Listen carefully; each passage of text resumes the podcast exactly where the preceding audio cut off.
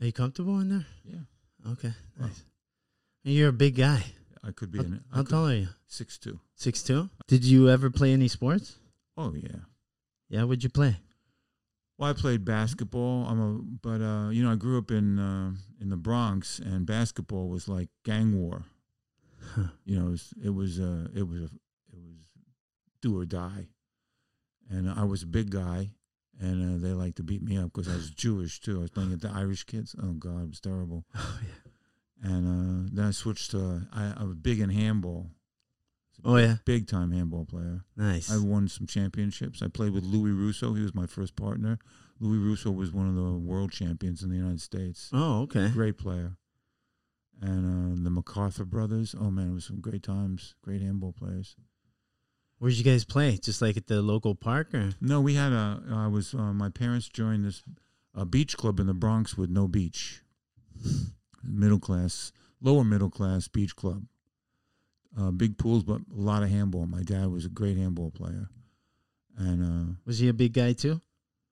not as big as me, Uh huh. but he was he was a beautiful guy. Yeah. You look at my dad, his body, Handsome guy. gorgeous. Yeah? Well, look at me. Come on. no, he was a very very well built athlete. Played basketball, handball, switched to golf at one time, but then I got big into skiing. really? Yeah, skiing took me away, man. Skiing just took me out. a Just- rush, huh? yeah. The the adrenaline going down. Uh, Yep. Mountain climbing, got big into the mountain climbing and wilderness stuff and went to Alaska, lived in the woods for uh, four months with a gun. really? Yeah. When I was 20, 24, 25, something like that. Hitchhiked to Alaska with a gun. And From New York? no, I I had been uh, I've been a wilderness guide for a while. Oh, okay. Skiing got me into the woods. Oh, okay. And once I found the woods, I said, "Holy shit, this is amazing!" And I became a, a Whitewater River guide for a while. Uh, ran the the Rogue River a lot up in Oregon. Uh, a lot of rivers um, in um, Oregon. There was the the, the, the Deschutes River was a great river. Not not that, it wasn't that tough. The Rogue was pretty tough. Uh, hiked into Havasu Canyon 40 years ago when nobody knew about it. Really? You know, beautiful, Yeah. beautiful. Now you need a permit and all kinds of shit Oh, to, to really? get down there. Yeah, I've never been. Oh, gorgeous, gorgeous place. Um, but mostly spent a lot of time in the woods. A lot of mountaineering stuff. You know, uh, climbing with skis. Uh, you get one run. You know, you climb up with sealskins on your on your skis. Do you know about that? No. Seal, Sealskin? you put seal put sealskins on the bottom of your of your skis, and the the fur goes one way. So when you slide up, the ski doesn't slide back as you Get go up. Really? Yeah. Wow. What is it like? Uh, it acts as traction. Well, it's not traction. Yeah, well, you could say that it's not really traction because as you're sliding up, it's smooth, It's smooth. but the ski won't go back because the hair it goes one way. And uh, and then they changed. They stopped killing seals, which is okay. So now Yeah. there's mohair, is mohair sealskins, and they work really well too. But I had a set of those, and we used to do a lot of mountain. You go up, you climb all day for one run, and it's usually a pretty uh, pretty tricky run. Yeah. Glacier skiing is what it is. Up in Bend, out of Bend, Oregon. Oh, really? Yeah, Wow. Three Sisters Wilderness Area, beautiful. Yeah, it is beautiful up there. Oh, God, you're going back a lot of years now. Huh. Did you? Are you an only child? No, I got a. I had a terrible sister. Oh yeah. Older, I assume. Older. Yeah. na- nasty. tough. Bronx tough. Girl was tough. Yeah. Anybody came near me, she beat the crap out of them. beat the crap out of them. And then when my parents were gone, she beat the crap out of me. That's hilarious. Uh, yeah, I have an older sister too. She's the same way. Whoa. Yeah, they get along great. wow, was she a big girl too? Very big. Yeah, A huge body. Just not beautiful. yeah, Beautiful, yeah. gorgeous body. just Yeah. Beautiful. And uh and one day I remember she came home from school one day. and She was really pissed off because she wore her back in those days. The girls would wear their sweaters backwards to Uh. accent their breasts, Uh huh. and she already had huge Yeah. breasts, but she wasn't fat. They Uh-huh. all, it was all breasts. Really? Wow. And then she came home and said, if one guy, one more guy calls me big job, I'm gonna kill him. Big job. That's great. Columbus High School in the Bronx is Oh. not, not an easy school. No. Tough. So she was tough. You were tough. I was not tough. I, I went to music and art in, in Manhattan. It's not a tough school. Oh, wow. Getting to school was tough. The Yeah. bu- The, bus ride through Harlem was hard. yeah, But yeah. once I ran to school, I got into school. It was okay. nice. That's great. Where are your parents from? New York, um, Manhattan. Oh, okay. Uh, second generation. First generation. No, they were born in the States. My grandmother came over from uh, Odessa, Odessa, Russia. Yeah. That's the city with the sense of humor. Oh, okay. when I started to get into comedy, I realized, oh, that's where it comes from. My grandma. That's really what the city is known for? Yeah, city with a sense of humor. Come on. Yeah, I'm serious. No, no I'm not serious. No, it's because I, I haven't met a Russian with a sense of humor. Most of them don't because they're not Jewish. You got, you got to meet the Russian Jew- Jews. The other ones are really, you're right, they're not funny at all. Constant, constantly negotiating. yeah, yeah. No, I mean, as far as uh, you know, the fear factor goes, yeah, they got that down. You know what I mean? Like, I'm definitely afraid of them. You know what I mean? and they they got that down. Uh, but uh, yeah, funny. Uh, no. No. um, but that's great. Uh, so, uh, what was it like growing up in the Bronx? Tough, Yeah, tough. It was, you know, fighting, fighting, gang wars, fighting. yeah. P- people beating the crap out of each. I was five years old, and uh, So, what year are we talking? I was born in '44. Okay, I'm 76. all right. 1945. I was five, so 1949, somewhere around there. Uh, this kid beat the crap out of me. I was playing, and he beat the crap out of me. He's because I was Jewish, Oh, and I didn't even know I was. I mean, nobody told me. I learned I was Jewish from an Irish from an Irish kid. oh, the Irish kids, man, huh? Yeah, oh, they're, tough. they're tough, right? And they hated the Jews. Mm, Hated, and the, and they they, hate everybody. it's not Irish, yeah, right? Yeah, especially in a neighborhood like that. That's like, uh, you know, tight niche and stuff, and like I'm sure like a lot of them, everybody knew each other around there. Yeah, sorta, Mhm. sorta. It was an all white neighborhood. No, no black. They, the, the it was a, a bunch of buildings built by Metropolitan Life. It was the first project, and for some reason, no black. They wouldn't allow black people to move in. Now it's totally different, of course. But Mm. uh, And so it's all white. all white. So the the way I put it was, uh, there was no black people, so the white people had to kill each other. you know, it's like you got. It's like human nature. We got to beat up somebody. Yeah, everybody yeah. got for some reason. Yeah. I don't know why, but It's true. It's true. I, I think it's a rite of passage of being American. You know, I, I think that uh, you know, like uh, you know, every race that that comes in, you know, they have to give it to the new ones that come in. You know, right. and um, and and then those new ones give it to the new ones that come in after them. I think it's a it's a, it's a rite of passage well. you know it's a it's an american thing you know and it's you know yeah because it's weird because you know the irish they were discriminated against big Right. time Um, i mean you know they were i mean you know, other white people were just like no irish and they had signs and you know they beat up on them and they had you know uh, really you know derogatory uh, names for them right Yeah, L- Lenny Bruce had a great joke about that. He said, he said, uh, "There's one. He's a Puerto Rican guy, and there's uh, and then there's Danny. He's a uh, an Irish guy, and there's this guy, and he's an. And let's all get together and beat up the Polacks." that's hilarious It's a great joke. Yeah, yeah, and that's that's another uh, group that that that got discriminated against. You know, Everybody. the Polish. Yeah, no, everybody, everyone gets their turn. I was, I was, you know, my wife is Cuban, hmm so uh, was I went to visit my mother-in-law for the first time. We're sitting on the beach in uh, in Miami, hmm and we're sitting on a bench, and uh, these two black guys walk by, and my mother-in-law, Cuban, Yeah. she comes from Cuba, Yeah. super Cuban. Yeah, She said, "Oh, look at those black people."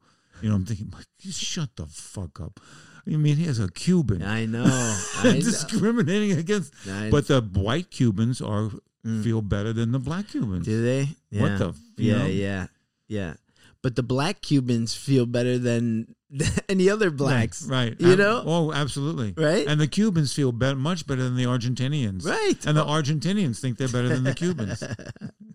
I know, I know. It's uh, and then there's the Jews. Everybody hates the Jews. and they run everything.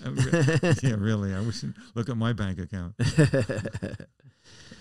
No, but yeah, that, I mean, it's it's it's it's an interesting thing. Um, so, uh, so you got into music right away when you're I started young? playing songs when I was four, Wow.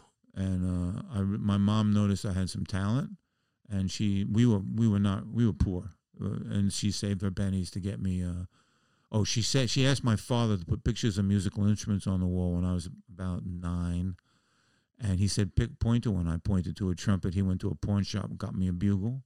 A pawn shop? A pawn shop, Oh, a okay. hock shop. Yeah. All right. and he got me a bugle, and I I could I played that bugle. I blew the piss out of it, Wow. and I became the bugler for the Boy Scouts, and I got some awards for the bugling, and and then he got me a trumpet because he saw he he could spend some more money on it. How'd you learn to play? Uh, they sent me for lessons, which I hated. I hated music theory because it I didn't understand. I still I get it now, but I there's a great story about Louis Armstrong. Someone said, uh, "Hey Louis, do you know any music theory?" And he said, "Yeah, but not enough to fuck up my music." Nah. That's great. Good story. Yeah. So and then I went to music and art. I studied in grade school, junior high. Got into music and art high school, which was a great school for for budding musicians and artists. And then I switched to guitar and I started. So now I play everything. I, I learned I can pick up anything and play it. Wow. And it's just one of those things. Oh, and you just felt that early on. Four Yeah. writing a song. I remember. I remember, Wow. I remember what I remember doing it. It's amazing. And uh, have you? Does any of your family like? Uh, are they musically inclined? They were, but you know, they went through the depression and they and they had to take care of business rather than play music and stuff like that. And I didn't care about money. I still don't, which is not so hip, but uh, you know, I made a decision to play music a long time ago. Wow. Yeah. And you haven't stopped since.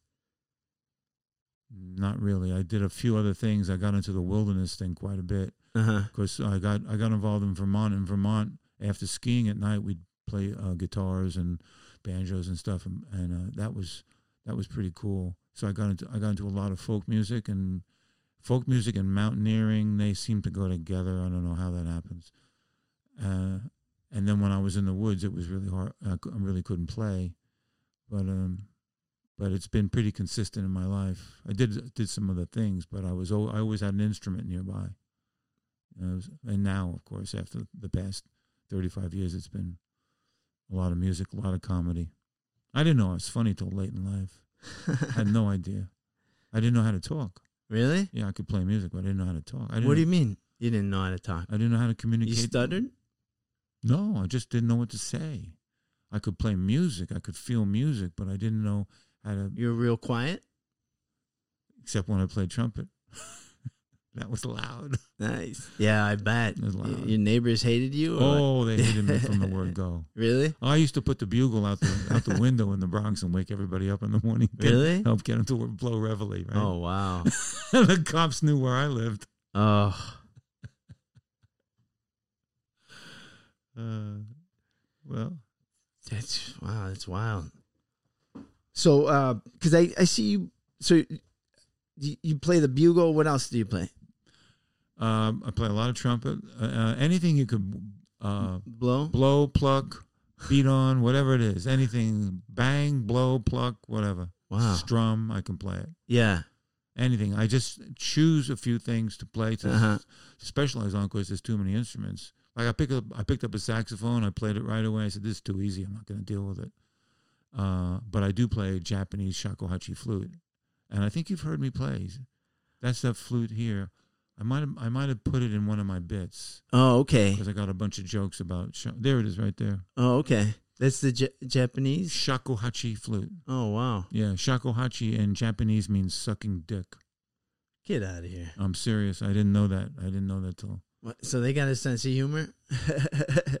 Not really. No.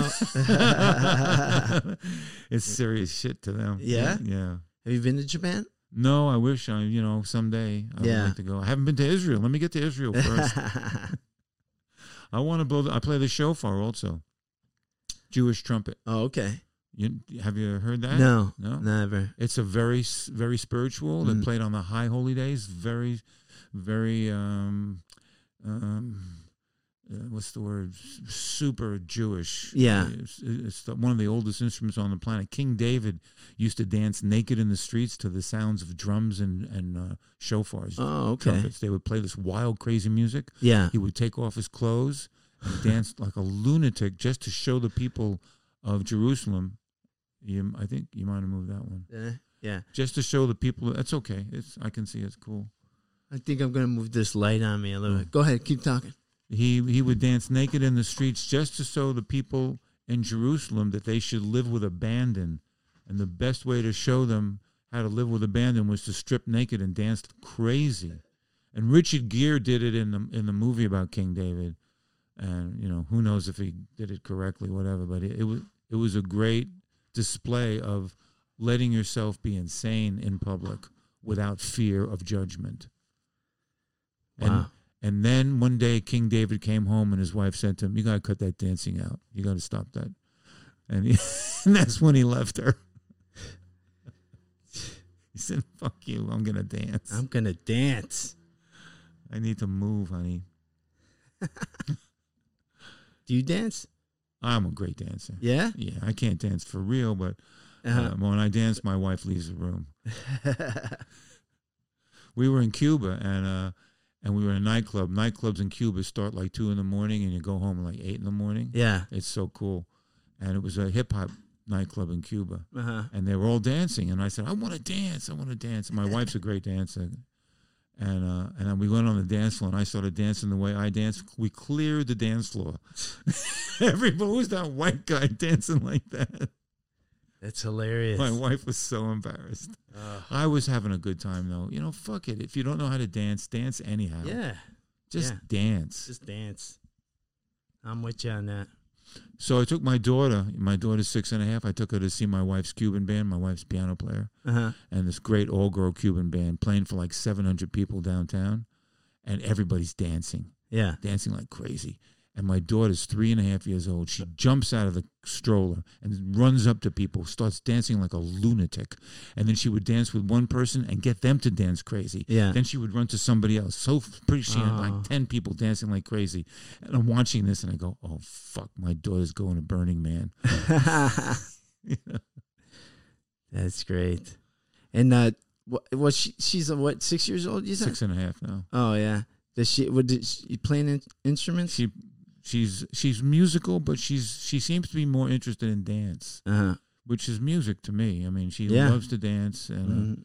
I dig it. You know, whatever she likes, we're with her. Yeah, that's cool. And um, so, tell me about when you uh, grew up and you went to high school.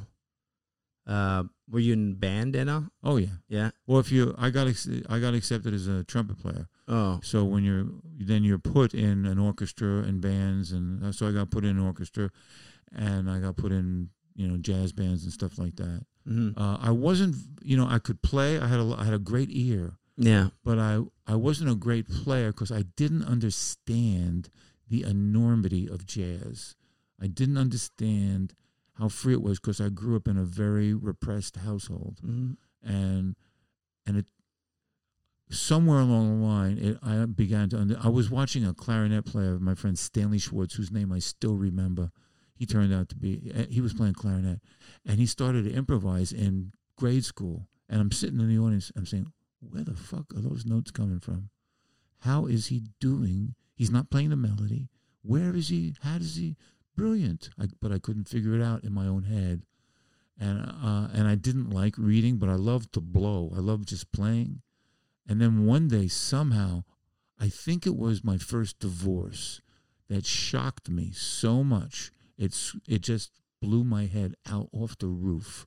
And I also started doing drugs around then. Maybe it was the drugs. I don't know. but somehow I got to understand that jazz is just fucking unbelievable. that Really? you could go anywhere. You need a good ear. I mean, you need to know some theory. You need to know some idea where the key is and what's going on. But, but basically, the the uh, the enormity of invention is phenomenal. One note, you, all you know is the note you're playing until you play the next note, Mm, and Wow. that's that's that's jazz right there. that's cool. you just don't know. Yeah. You just have to be honest about who you are. Yeah. That's a trip. That is a I trend. didn't know about that either. You know, I was, I was always busy trying to be my dad or somebody else, or and that shit don't work. so I mean that I mean so were your parents uh, I mean they seemed like they were supportive since they they're the ones that got you started in it. You'd think that, uh, but nothing was ever good enough Mm, for my dad. Nothing was. My mom was very supportive, but my mom was loaded with self-loathing. mm. Her dad taught her she was ugly and stupid. She was beautiful and brilliant, Oh wow. and she thought she was ugly and stupid. Mhm. So I got to learn how to be self-loathing by just watching her.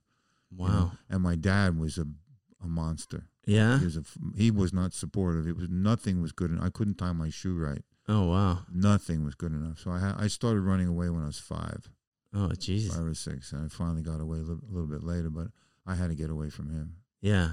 It was terrible. Oh wow. It was brutal. Well, that's the that's the uh, the um, ideology of addiction is not feeling good enough. Oh okay. You know, just why, why are people addicts? Because they they have, they feel unworthy. Oh okay. Uh, I was a I was a perfect candidate. So I, that's one of the reasons drugs did did so much damage. At what age did you start drugs? I started I started everything late. I got laid late. Everything was late. you know, I started drugs when I was uh, 24, something like that. Drugs scared me when I was going to school. You know, people died in my in my school from drugs. Yeah. So that they were not. They were, I was I was not. I didn't do that. And then I quit. And then I got into it once in my first divorce. Oh okay. And then. I went through the second divorce, and I went through a lot of shit. I spent ten years uh, stoned, Oh wow. Living on the streets, the whole deal. Yeah. It took me down, but And did you start with like uh you know, mild drugs and work your way up or did No. you go right to the hard stuff? I didn't do heroin. I but I went to right to cocaine and everything else. Yeah. uh, needles scared me. I wasn't into needles. Mhm. Uh, I, and I got freebase, which is like crack. I think they call it now. Mhm. So I was into into a lot of that. And freebase will is really that's if you want to lose your mind, there it is, right there. Really? Yeah, it's not. It's it was freaky. Yeah. So that it's like it's basically uh cocaine uh in rock form and you smoke it? It was smoked. Yeah, it's, Yeah. it was more like a paste. We put it in. Mhm. Uh, I don't know how they do it nowadays, but we put it in A, 150 rum, 150 proof rum, Yeah. in a pipe, uh, and you inhale the smoke. You light the the paste, and then you inhale the paste, and there's some water. I think there was water. So the rum makes it pasty? No, the it uh, it it, Or- it was a paste, Oh, okay. and you put it in a in a In a pipe? in a pipe, and then you light it, and you. Where did the where did the rum come in? I can't remember how, where the rum came in from. Somehow the rum was in there, Uh-huh. 150 proof rum. I remember that. And then you inhale the the it's a huge white cloud in a bottle. It looked like it's something from a high school chemistry class. Wow. And you inhale that, and your my mind just fucking flipped out. It disappeared. Yeah. It fucking. I looked at the sky. I said, "Holy shit! All there is is the sky. That's it." Oh I wow. remember how scary it was. And then I and then I stopped doing that. It was too much. I, so I just stayed with cocaine. Uh-huh. Cocaine was This was what, the 70s? yeah, Yeah. pretty much Mhm. into the eighties, Yeah. but stoned a lot. All, Yeah. all day, All day. the whole day. Wake Stone up, with what? wake up a little, a little Marijuana? Mo, wake up a little marijuana, then cocaine, maybe nine or ten o'clock. Yeah. Rest of the day stoned. Wow. And were Yeah. you still playing music? I had I was playing music. I was trying to make a living as a musician. I sold some stuff after my divorce. I uh, I had a house, and I sold the house. It all went up to drugs, Uh, dr- drugs, and and then I had a car. I I bought a, I bought- a Mercedes Benz with that money from the house, and then I eventually nice, and I eventually had to sell the Mercedes Benz for drugs. oh. what was more important? You know? Come on. Man, so I mean, did you party by yourself or did you were you partying with people or I partied a little with other people, but mostly I always like to be alone. and that's not healthy either. you Yeah. know? And- But then when I was playing music, I was hanging out with other people, and every, they were all stoned too. So it was, you know, it was it was a thing to do. It was it wasn't it was the hip thing to do. Period. It wasn't looked upon as being a bad thing. It- we knew it was illegal, but Yeah. uh, Yeah. everybody everybody did it. Yeah. So there I was, right in the right in the center of it. Nice. Yeah. Yeah. And did somebody turn you on to that, or did you just discover that? by- Yeah, the I got divorced and I was crushed. I was suicidal, and uh, a woman who was really pissed off that I married somebody else. Uh, and when my wife left, she came by about two weeks later with a Mercedes Benz and a trunk full of coke. and uh, there you She go. wa- wait, this lady that she was interested in you? oh, of course. Oh, nice. Yeah. She drove a long way with that Mercedes to, Wow. to get to my house. She heard I got. She heard I was divorced. She drove over right away. it's great, man. I mean, being a musician, I mean, and and like you said, you're a handsome guy. Um, you you could have picked up girls just you know without having that skill, but as a musician, they they get a lot Yeah. of Yeah, we did. yeah, We did. It was part of the deal. yeah, That's- it's not necessarily good. You know, it was just, and back then, this is before herpes. Mm. I'm talking herpes didn't come in yet, so people were fucking like unbelievable. You know, you I would my opening line was, "Do you want to fuck?" That was oh, that's That- great. that's and it not- used to work. Of, of course, it worked. There, was, there was nothing stopping people from fucking. wow. There was no AIDS, no herpes, no. Might maybe a little crab every now and then a crab. that is great. No man. worries, no Oh, worries. dude. So everyone was just banging. fucking whenever you want. It was just like, yeah, it's a dream world. Yeah. I understand it's a little bit like that in some places in our in our society. You know, Mhm. I hear some stories that people don't seem to care about what's going on. Yeah. Uh, but back then, it was okay to not care because there was nothing. Yeah. That's great. Yeah, man. it was an amazing time. It's amazing. I was running a jazz club at the time, and uh, I was the booker, the trumpet player, the piano player, the flute player, the comedian. I was everything, so it was easy to have. Sex was not a problem. Oh yeah, dude. They were throwing it at you. Yeah, absolutely. Right? A couple of people were really pissed off at me. that's hilarious. Oh man, that's that's wild. And uh wow. So when'd you move out? How old were you? Out where? Uh like on your own. I left when I was 17. I left, uh, I found Vermont and I found a ski lodge. And by then, I, I was a pretty good skier. And uh, they asked me to be a ski instructor. I was one of the first Jewish ski instructors in, in Vermont. There were a few of us. I knew, Wow. I knew the other two.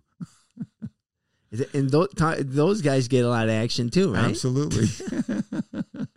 Man, you were right in the right place. yeah. And probably they do they probably do a lot of coke too, right? No, uh, I wasn't doing drugs at that time. Oh, really? Not at all. Uh-huh. that was the furthest thing from. I wasn't anywhere in my world. Mhm. No, I was just skiing and playing, Yeah. the, playing the guitar, loving folk songs, Nice. and that was where I learned how to improvise a little bit because I I wasn't improvising on the instrument, but we would sing a folk song.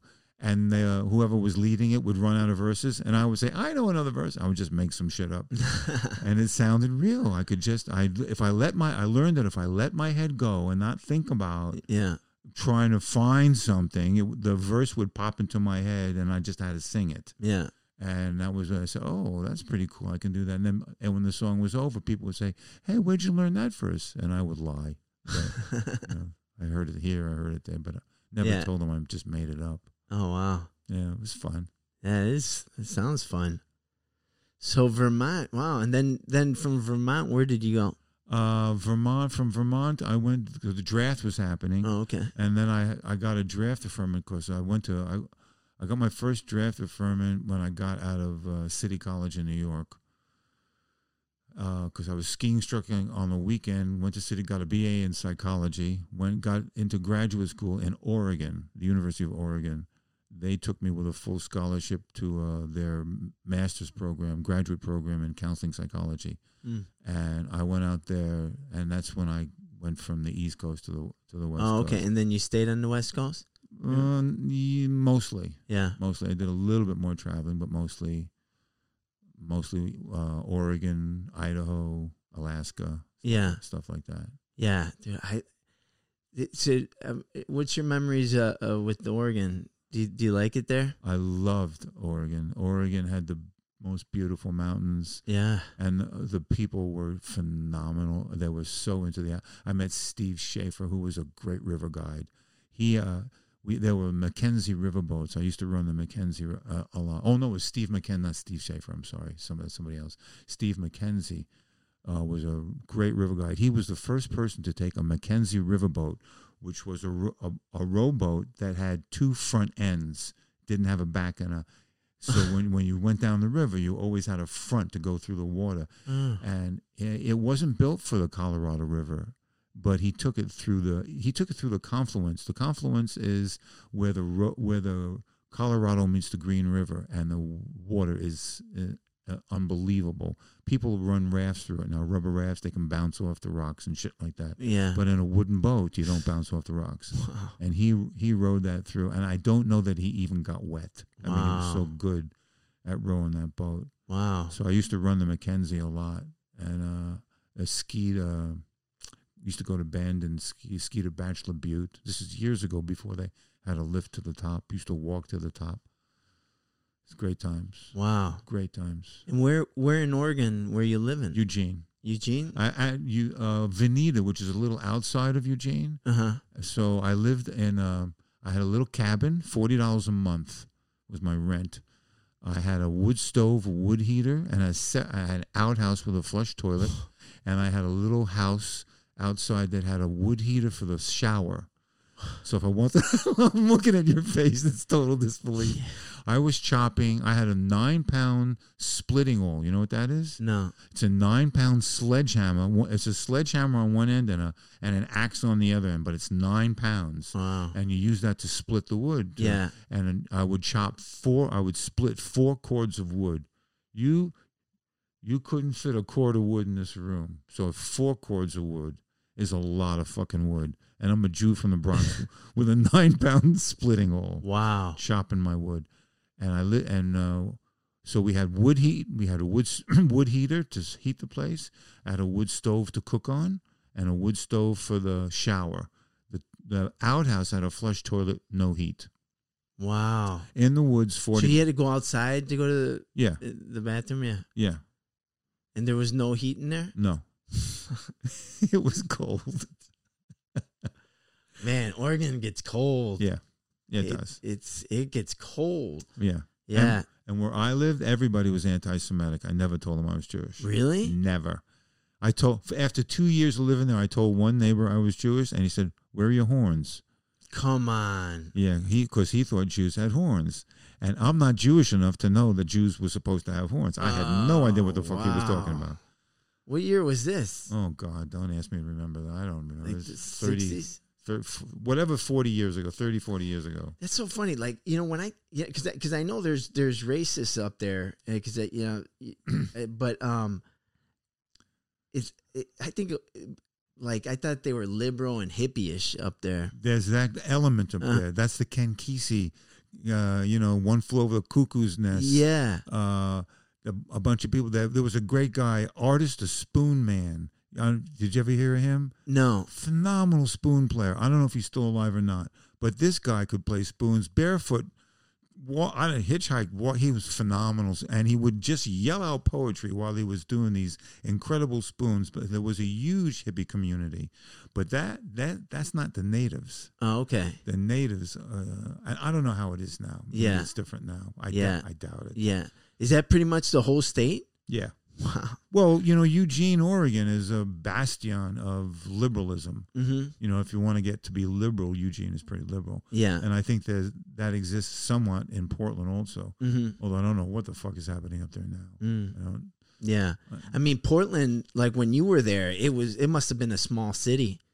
Uh, it was Mm. bigger than Eugene, uh, but it was a it was a bigger city. It was, yeah. it was. I mean, because now, I mean, have you been there lately? no, Oh, it- I mean, you know, and then it got really popular, you know, in the '90s, I think, uh, or the early 2000s with that show Portlandia. uh huh, Yeah. So I mean, and and you know, I think when real estate started getting really expensive up north, you know, uh, with all the tech uh, companies uh, raising, uh, right. so they all moved to Portland, Uh, Yeah. like they couldn't afford it uh, over there in Silicon Valley. So, and I heard they even have like a like a Californians uh, sign with the cross, uh, you know, like a Right, right, like a yeah. no Stay out, Californians, yeah, yeah. like stay out because there was a big, uh, you know, exodus, I guess, from Northern California to Portland, Oregon. I think a lot of people moved to Eugene. Uh, Eugene used to have, well, I think when I was there, it was 50,000 people, maybe 60,000 people. And the lumber trucks, when they came into Eugene, one tree per truck. The, the trees was so big. Yeah, All you could get, now there's like 15, tree, 15 trees on a truck. Really? But when I was there, one tree could fill a whole truck.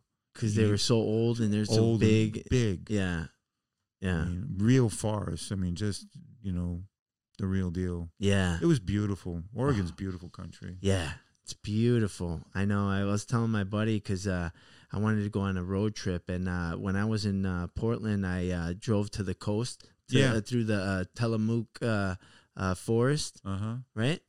Is it Tillamook? I don't know what forest you. Do, I know. I know going to the coast is. Yeah. I don't know the name of the forest. Yeah, yeah. So, um, yeah, there's a big national forest uh, there, and uh, we drove up to um, that place where they filmed um, uh, One Flew Over the Cuckoo's Nest. Uh huh. Yeah, uh, it's, it's so we crossed into Washington, Right. and then there's that one city right there. What is it, Arcadia, or something like? It starts with an A, I think. Yeah. And they filmed like uh, the movie Goonies there.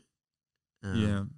but it was uh, it was really cool, and just like driving up the coast, the northeast coast probably has to be like one of the most beautiful places on earth. I think Northwest. Northwest. I'm Northwest sorry. coast. Yeah. Yeah. All the way up to Washington where they have the rainforest. Yeah. That's, Oh, they got a rainforest up there. I hiked that rainforest. Oh, wow. Yeah. I hiked. I first I hiked the beach. I saw bears on the beach, which was cool. No way. Yeah. Really? I wow. said, "What the fuck is that? A dog? What is that? What is?" And it turned out that it was a bear. It's a brown. It was a black bear, which is not very big. yeah. You know, not Yeah. the only reason to worry about a black bear is they could, you know, fuck up your food or, Mm. or your tent. Yeah. You know, they're not. They're not the real aggressive ones like the grizzlies. They're aggressive to getting food, Oh. and they know that there's food in cans. You know, that's that's a weird point of evolution where a bear knows if it could pop open a can with its paw, just boom. They, don't, need, wow. they don't need a can Like opener. Popeye? Boom. yeah. That's great. Never thought of that. Dude, I it's so beautiful up there. Uh I'm and I love those big trees too. I'm actually gonna go to Sequoia uh tomorrow. Oh, I told you. yeah. Yeah. Um That's pretty country. yeah, I love to see like those big tall trees. They had a fire up there recently. Yeah. Yeah. I was supposed to go like, you know, you know, two weeks ago when they started, uh, and then all those fires totally Yeah. because they evacuated like a good part of central California. Right. But I love driving up the coast uh, up there. You know, like even you know Central Coast. You know, Yeah. up to San Francisco or Big Sur, Monterey. Have you been over there? Oh yeah. Yeah, Yeah, I've been. nice. Uh, You seem to have been everywhere. Uh, not everywhere, but I've been a, a, a bunch of places. Yeah, not Israel. Not yet. uh, it'll happen. It'll happen. you you get a free uh, plane trip over there, don't you? Uh, I'm not at my age. Oh, you gotta be a shitload younger. Oh, do you? Yeah. Yeah. It's for kids. It's for school kids. Oh, okay. yeah. All right. I should, I should re re-enroll yeah. second time around. Yeah. I mean, well, I mean, you're you're a kid at heart. I mean, it's you know, you you you got such a young, uh, youthful uh way about you. Yeah, I'm trying to match my bank account. That's great. I got the bank account of a 16 year old. That's. Yeah. No, I'm I'm with you on that. Wow. Uh, so I mean, th- I mean that's I I guess the life of the artist. Really, you, you didn't care about the money, and uh, it was all about you know music and comedy and It's all about seeing shit. You yeah. know? Wow, look at that. Wow, look at that. Oh, I mean, and I don't mean, you know, like to be distracted, but, Mhm. you know, in a really uh, in depth. I mean, not many people. I made a decision when I was 25 to walk into the woods of Alaska to see if I could survive. I mean, that's not uh, something to take lightly, no. but I didn't think it was going to get me into any trouble because I didn't realize the kind of trouble it could get me into. Uh, and I wouldn't wouldn't uh, do it n- now the way I did it then. but uh, it was a, a wonderful thing to do. And but I'm al- I've always been that way. I've always been let's oh that's that sounds like, not just exciting, but it sounds like I I need to know what that is. Yeah. You're curious. I want to know what that is. yeah. You know, can I survive by my? Can I survive in the woods? Do I need a grocery store? You know, can I? uh I don't want to. You know, can I live? Can I take care of myself? Yeah. You know, in this fucking universe that we live in. Yeah. You know, and how huge the universe is. you Yeah. know. It, it's unfathomable. Nobody can. Nobody knows how big it is. Nope. Some people think they know, but Yeah. they don't know. Yeah. You believe in aliens? I think it's good chance somebody's out there. I mean, it's it's pretty big. So. Yeah. Right? But I, I don't let my belief in aliens, whether or not that exists, discount the enormity of the miracle that we are. You know, that's that is the most amazing thing that we are actually sitting here talking, looking at each other and and uh, having a conversation. Yeah. Language that we're alive. Is how how the fuck did that happen? I don't believe any of the shit I've been told. Yeah. Right. That don't make any sense to me at all. and those people sound crazy to me now. I mean, What'd they tell you? no, six thousand years old. The, the Oh. planet's. Are you kidding me? Yeah. No, Right? you got to change your attitude, folks. yeah. You know, when I hear politicians talking about evolution as if it doesn't exist, oh, I don't know that I can believe in that. I said, what the fuck is your problem? you know, uh, who are you listening to? Yeah. They just want to get re-voted into something because they think most people don't believe in evolution, and most people don't. And to me, that's it's not a problem. It's just the way it is. But it's uh, it's not accurate. hmm Science. Yeah. So you think we came from monkeys? I don't know if we came from monkeys, but we we certainly came from something that looked like a monkey. Yeah. Because we're still, you know, we're we're we are as close to a uh, a chimpanzee as you can get Yeah. gen- genetically. hmm And you know what? I No- think they're smarter. could be. Could be. They might not want to live where we live. I know I wouldn't want to live where they live. yeah. You know, they're geared for that shit. I'm not. I want a raincoat. Yeah, it's interesting. Um, yeah, did you hear the uh, theory of you know that we're like tree people, and then we came down, and then we started eating mushrooms, and then our brains uh, our brains expanded. That's possible. Yeah, I did, I know when I did mushrooms, my my brain, Yeah. my brain expanded. yeah. I saw Jesus. oh yeah, you got the good stuff, or you took the right amount. Right? Well, yeah that's funny they they, they do ha- uh, say that you know you take a certain amount it's the the, the god dosage or whatnot or jesus dosage uh yeah it's cool man it's- uh, uh, well do you still do them do what? mushrooms No, I don't do any drugs anymore. oh okay I've been clean uh, 40 years, oh 30, okay 37 years. 37 years Yeah. wow man Yeah. congratulations Yeah, I don't touch that stuff. Wow it's amazing I did a lot. I nearly died twice. So I don't. I am yeah so you you got it all out of your system got it out. did it. Yeah. Loved, enjoyed it to a point, yeah and then it was time to stop because I didn't want to die. Yeah, yeah. And um, do you think it was your personality that, uh, like, I mean, because I mean, 'cause some people could take drugs here and now and then, and you know, put it away, Mm-hmm. you know, or this and that. And, uh, you know, what what made you like go like so hardcore? Um, drugs s- stop my negative thinking. As soon as I take a drug, I I know Oh. I stop thinking I'm not good enough. I'm okay. You know, it's a typical story for most people. They drink a little alcohol. Oh, now I can dance. Now I can Oh, now I can talk to that girl. yeah, I have the courage because I'm no longer thinking I'm not good enough. That Mm. girl too good for me. Ah. eh, I need a drink. Mm, No, I don't need that anymore. Uh, so as soon, but the deal is, I would do a little bit of cocaine. I would stop the negative thinking or the Mhm. painful thinking, yeah, and then that the cocaine would wear off, yeah. and then I would need more cocaine because the Mm. thoughts would come back. Okay. So that, and since they came back that often, yeah. I needed a lot of cocaine. Oh, okay. I Right. see. Simple. Yeah. Yeah. And eventually, you know, recovery tells you to meditate and tells you to do. There's a bunch of good things that you can do instead of doing the drugs. You know, how about thinking good about yourself? Yeah. That's the hard part. Changing the negative thought into a positive thought. Mm, That's the hard part. mm. And when I hear comics talking about how negative they are, and I just feel bad for them. And yet they they can they some of them can make a, a really good living because most people feel bad about themselves and they can relate to that. I know when I do jokes about drugs, Ah, when you know it hits, it hits. The people laugh, yeah. you know. But it's people in recovery laugh, but but they're they're over that. Yeah. most of them. Right. But getting over the negative thinking, that's the problem. And how'd you do that? just enough you know i would be sober long enough to have something really good happen that i wanted to have happen and i was like oh that's good and then i would go back to something negative because it's not easy and then Mhm. another good thing would happen so I, I built up enough good things to want to keep the good things going and uh, and if i go for the negative things then i'm going to lose the good things Mm, and i love the good i love my daughter i love having a kid it's great. and I love having someone who I used to. I've said this in my jokes. I used to love women who wanted to kill me. Why did I? why, why did I fall in love with people who wanted to kill me? Because I wanted to kill myself, and I was going to let them do the job. Wow.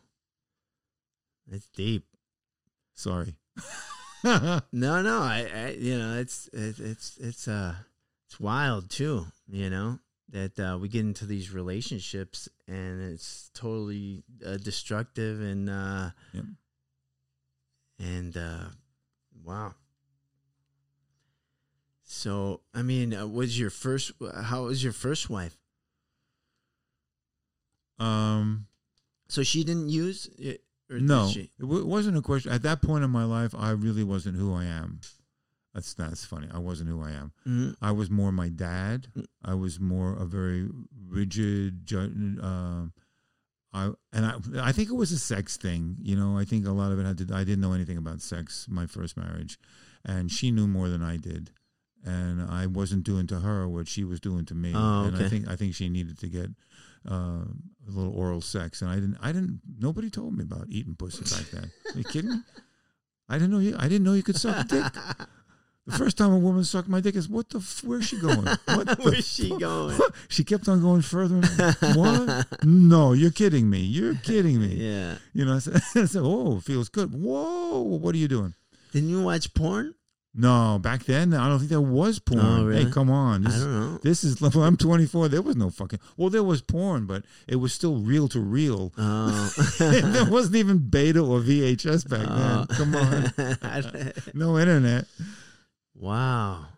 I didn't know anything about that eating pussy or sucking Okay. dick or See, I was it's not all your fault. no, it's You not my didn't fault at all. Yeah. my dad never taught me. I don't. I don't think he knew. That's hilarious. I don't think my dad ever got a blowjob. oh no! That's why he was so upset. There you go. I'd be pissed too. Would have calmed, would have calmed him down a little bit. Yeah. I think my mom would have go ugh. I mean, we've all encountered that person, and we're like, man, that person needs to get laid. Yeah, right? absolutely. Hey, I'm not waiting. I'm just, yeah, yeah. now. I think that person is me. oh man. So, So yeah, she she left, and I didn't know you back then. I didn't know you could leave somebody. Uh, I was in it forever, Yeah. just like my dad. yeah, yeah, But I'm not my dad, and she, Uh-huh. and that woman I married was not like my mom. yeah, So she left, and what do you you left? Oh, you I fell apart. yeah, Fucking Yeah. destroyed my world. yeah. And that was the best thing that ever happened to me. Mm, It was the worst at that time, yeah, but now it was the best thing that ever happened to me. nice. One of them. Yeah, One of them. Wow. Yeah. Whatever. And uh, do you still communicate with her? No, but I, I wouldn't be against it. Yeah. You know, I've reached a point where I, you know, anybody I've been with is, everybody I've been with has, been real significant to me. Yeah, You know, for, we gave each other whatever we had at that moment in time, whatever it was, yeah, and I wouldn't, I wouldn't, I wouldn't put anything past. I, I don't know how to. Say, I would, I would, ex, I accept all of it. You know, it's just who you are at that moment in time, and then hopefully you get better. You know, you make better choices, hang out with better people, and you become better yourself. It's a Yeah. cool, it's a cool world, man. yeah. it's pretty cool. That's cool. I mean, I just asked because like you thank her for your recovery, right? Because if it wasn't for her, you getting divorced or for her leaving you, right? Yeah. Well, it got me into her leaving me got me into drugs. Oh, they got you into drugs. Yeah, that's that's the one that got me into drugs. And then I don't think there was anyone who got me out of it other than the fact that I needed to I didn't want to die. mm, okay. So I wouldn't credit her with any of that, but I still would have a, whole lot of respect for who she was. She was a very beautiful, very talented, very fucked up human being. Yeah. I mean, we all were in one way or another, and she just couldn't handle, you know, what I couldn't give her, Yeah. and uh, I can't blame her for that, Yeah. not at all. hmm So she made the right move for herself, Yeah. and that's you know it's, now it's cool. Yeah. And What age did you get married? When I I got married, I was I was with her for about four years before we got married. I got so I think we got married at 33, 34. Oh, something like okay. that. so not not really young. No, I did Yeah. everything late. Oh, okay. Everything Yeah. is late. nice. That's why I have a kid. I'm 76. I got a, I got my first kid six years old. Oh wow. First kid. Oh, okay. Everything is late. Yeah. Why is that? no, because I, I feel like I'm the same way, you know? Like uh the same thing, you know, at 24 that's when I started smoking weed, you know, and uh yeah, did everything, you know, pretty late and I feel like uh you know, I don't have any kids right now and I you know, I don't think I'm going to have any kids, but you know, oh, you don't. You have not a clue. right? You don't Uh, have a clue. I had no no idea this was coming. Yeah. I just was on the path to being a better person Yeah. and being a healthier person, and it came my way. And I think that's just the way that works. Mhm. You know, having a kid is one of the most amazing, amazing experiences. I mean, Cool. um, bar none. I didn't know anything about love until I got into recovery. For one, Mhm. met my wife for two, Yeah. who's Cuban and will not leave. You know, that's not happening. That girl will kill me before I leave. God help me if I sleep with someone else. Around here. Yeah, and I've had a Cuban experience too, and No, I'm it's worth lucky to. It's worth to it. make it out alive. No. How the, how the, are we at thirty minutes or uh, no, it's still recording. Is there a red dot up there? I don't? s- Yes, yes. Okay, cool. Yeah, as long as that red dot is like, if you, you see it not uh, disappear or turn off or whatever, right. let me know. Now I know where to look. I got Yeah. it. It'll No, me and, and she's the one that wanted to have my kid. I wasn't thinking about having a kid, or a little bit, but I, you know, I was in my late sixties at that point. hmm and she, I met her when she I was fifty nine, and she was twenty, going on twenty three. She was a late twenty two, Mm. you know, almost twenty three. Wow. Yeah, And you were 60. I was fifty nine. oh, 59. Yeah, Yeah, buddy.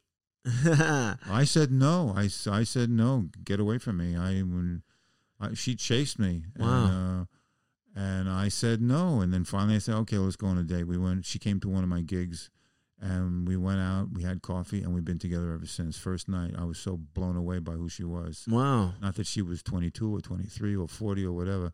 She was just amazing. And Where'd you meet her? I was doing comedy. Did a comedy show. Oh, you met her at a comedy show? Yeah, I was very dirty that night. She loved my uh, my uh, my sense of humor, and then I played the Japanese flute, and I was tonguing, and uh, she was she's a musician, so and I I was scatting and playing the flute at the same time. oh. You know what scatting is? no. Tongue scat singing. Oh, okay. Oh yeah, yeah. So I'm playing the flute and scatting at the same time, Oh, okay. and it freaked her out. Ah. and uh, and after the show, somebody, the producer said, uh, Wendy Hammer. You know Wendy Hammer? Sounds familiar. She books a lot. Mm-hmm. She's uh, Tasty Words. That's her show. Okay. Uh, she introduced me. She said someone would like to meet you, and it was this woman who was just gorgeous. And uh, and then I found out she was 22 and she was Cuban and she liked older men. Hmm. And I said no because I had already dated a younger woman. I Mm. didn't, didn't want to do it again. Yeah. And then we went out and we went on one date and we've been together 17 years. Wow. It's great. You can't think about age or age differences when it comes to who you're supposed to be with. Mm-hmm. Um, you know, people, people, oh, you robbed the cradle, you this, uh, Mhm. go fuck yourself. Yeah. You know, what works, whatever works, works. You're not. I mean, you guys are happily married. Uh, you know, you have a kid together. There's just absolutely nothing wrong. I mean, it's like, yeah, she's a great mom too. yeah, yeah great mom. nice. Our mom is a great mom. yeah, Yeah. So it's uh, it's phenomenal to have a, and I'm glad because I couldn't raise my daughter by myself. I don't. God bless the, the people that are able to raise a kid by themselves. It's- Yeah. I can't imagine yeah, because it's, it's a lot. yeah. It's a lot of work. Boy, you need help. It's Yeah. not. It's not like having a dog or a cat. A cat. yeah. No, I know, man. I, I see you know people that have kids and they just look tired to me. and I get it, man. Like believe me. Like uh, you know, I I you know, I'm an uncle, you know, I have uh, you know, nine nieces and nephews and uh you know, I see uh, my brothers and sisters with them. Did it turn out okay? Cool. Uh, and I see them with them, and uh, and it's exhausting just to watch them, you know. And then my mom would take care of uh, their kids too, and you know, you just constantly have to keep an eye on them. So Yeah. it's like uh, it's it's it's yeah. No props to you guys uh, for. It's a lot of work. I'm That's right. tired. I, get, I get tired. I have to take a nap every. She goes to school. I have to nap. If I don't nap, I'm a goner. Yeah, yeah, yeah. No, I don't. Yeah. You said you, you didn't sleep well last night. I've had a. I've something about this. Um, this uh, this virus. Mm-hmm. Uh, not that I have the virus. I've been recently tested. Nice. Um, Me too. but the lack of comedy is killing me. Yeah. Yeah. The lack of performing is disorienting. It is. And, yeah. and I didn't get that until recently. I've been doing fine Yeah. until about maybe a week ago, Mm. week and a half. It's just so- something was coming. My a sense of uh, pointlessness or a sense of what the fuck, you know. I don't. A sense of dismay is hit me, and it's debilitating because I've always been so energetic and energized and oh yeah i want to write that i want to write this i got to do that i got to do this i want to do this i want to do that and now i those things are still there but there's a lack of um, actually doing it and but at the same time i say that i'm writing a book i'm practicing my instruments i mean it's not like i'm doing nothing i'm still generating because i got to reinvent myself because i don't have the money to take care of myself without doing something you know, I have friends who have enough money they don't have to work the rest of their lives, and uh, I don't think they're in a good position. You know, I don't, I, don't, I wouldn't recommend that. Mm-hmm. Uh, so I'm doing a lot of stuff, but I'm just not doing as, and the lack of performing is just. I've done a bunch of Zoom shows, and I've learned they're good. I like. I'm good. Really? I'm good at it. I've learned how to do that. I've Yeah. learned. I've learned how the timing, and I've Yeah. learned. I've learned you have to unmute the audience, and uh, the, of course comics have to hear the laughter Yeah. and you can't just do have a dead airspace and Yeah. nothing. So I'm I'm good at it. I like it. It's Cool. not near what we do No. normally, but uh, it's better than nothing. Yeah. Yeah. No, I mean th- that's something that uh, regular people don't understand uh, about comedians is uh, that we constantly have to be on stage, and uh, you know this uh, this you know you know a break is good every now and again, but like. I, you know, I've never gone this long without being on stage. You know, and us, us comics, I mean, we're not, you know, we're not good. You know, not being on stage. No. You know, like this long, and uh, I, I I understand completely what what you're saying, and that's why I'm just trying to express to everyone else that that you know don't know about stand up comedians that we need to be on stage. You know, like you know, at least you know five times a week. Yeah, five times a day. Yeah, Yeah, just out out doing Yeah. that, com- commingling with other people. Yeah. I'm loving having yeah. the fact that this is happening. This is so cool. I'm out of the house. We're talking. Yeah. We're relating, and it's good for I my think brain. so. Yeah. No, absolutely. And uh, you know, I was uh, you know, really happy you agreed to do this because I mean, you know, I, I've talked to some comics and uh, you know, they don't want to see they don't want to do the face to face thing. And I don't want to do the Mm. Zoom calling uh, you know, through an interview. You know, it's just Oh. uh, this is a lot more personal, you know. Way better. Yeah, way better. I mean, so um I mean, I understand it, you know, but you know, it's, on the other hand, you know, you know, you you, you got to stay take a step forward and uh, start living a somewhat normal life again. Don't you think? I think so. I think uh, the mask thing is a little crazy to me. I like I I when I walk in them, I go for walks every day, and uh, when I walk, I don't wear a mask because I don't see the danger in that. But I go to a grocery store, I'm wearing a mask. Yeah, you know, I- sure. You know, yeah, I- you're in public. That's it. Right? You're you're in enclosed. I totally see it. Yeah, but when you're out, yeah, or when you're driving, No, right? I see people in their car with a mask, and then I'm thinking, well, maybe they're maybe they're thinking the germ is going to come in through the air conditioner unit. You know, it's going to attack them in the car. I don't know what they're thinking, Yeah, but I'm not going to wear it in the car. I as soon as I, I take my kid to school, I have to wear a mask. As soon as I turn around, I take Right. the mask off. yeah, You know, I don't want that. I don't Yeah. want when I'm on my bike. I don't want to be wearing a mask. I Yeah. want to be in the air. yeah, I'm a I'm a I'm an animal. Sure. You know, I like breathing. yeah. breathing is Yeah. fun.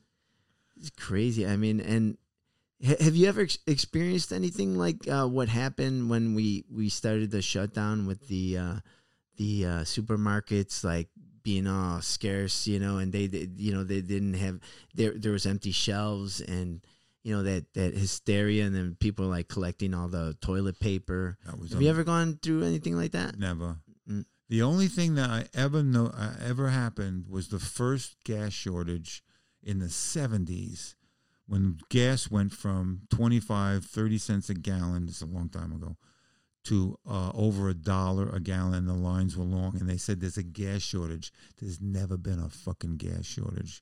The only thing is the price has gone up but there's never been. There's- Really? there's ne- think about it you're always able to get gas Yeah. you just have to either wait or pay more Right, but it's never a gas shortage. is You go to the gas station and there's no gas. right. That, Yeah, that's a, that's a shortage. We've never had that. Yeah, There's always gas. right. So somebody's fucking. Somebody's fucking around with the money. It's like the the law of supply and demand. Yeah, Uh, what was the law was the price changes if there's a lot of it and the demand is low. Then then uh, the price goes down. If there's not a lot, if, if there's not a lot of whatever it is, and a lot of people want it, and the price goes up. Someone fucked that law completely, and they say, and the new law is fuck you. That's the new law. yeah, man. What'd you think about that when you walked into the, the supermarkets and they were they had empty shelves and everything like that? uh, weird. Just uh, I have never bought. You know, normally I would go and I'd spend twenty bucks, twenty five bucks, but that was that was amazing. And I, I shop in Glendale, so it's all all the stores that I go to are Armenian, Mm-hmm. and they don't know how to push their carts. They don't. those they What do you they, mean they, don't know how to push their carts? they carts? don't care where the, they where, Oh. they stop wherever they want to oh yeah, stop. They go when they, they, want to double go. park their uh, carts Right, they- just like their uh, BMW. it's crazy. It's, it's crazy. Well, the and then Buddy, what the hurry? Come on, I need to get. I, I need bananas. right. And then I'm in the I'm in the, it's called Essen Super King Market, which I love. I love the Super King Market in Yeah, in Glendale. I've been there. Uh huh. Not the one in Glendale. They have one in Van Nuys. Uh huh. Yeah, my mom loves it too. I love it. Yeah, it's super cheap. Right. Right? Yeah, it's owned And- by Armenians, right? I don't doubt it. Yeah. I don't doubt it. Well, it's weird because, like, I mean, like some of the, um, you know, uh, uh, people at the register they don't speak English, No, right. and and you you know, I mean, that's that's common, you know, if they're you know from Latin American countries, you know, because there's a big population, but you're not used to like. Like I'm Armenian, I don't speak English. like, like they're right off the boat. You know, it's Well, they- funny. when I pull up, they start talking because I look Armenian. Yeah, they, yeah. They, they start talking Armenian. I say no English, and then they they don't No like English. me. Yeah, yeah, they don't, They don't like, like me anymore. Yeah, Oh. English. Yeah, yeah.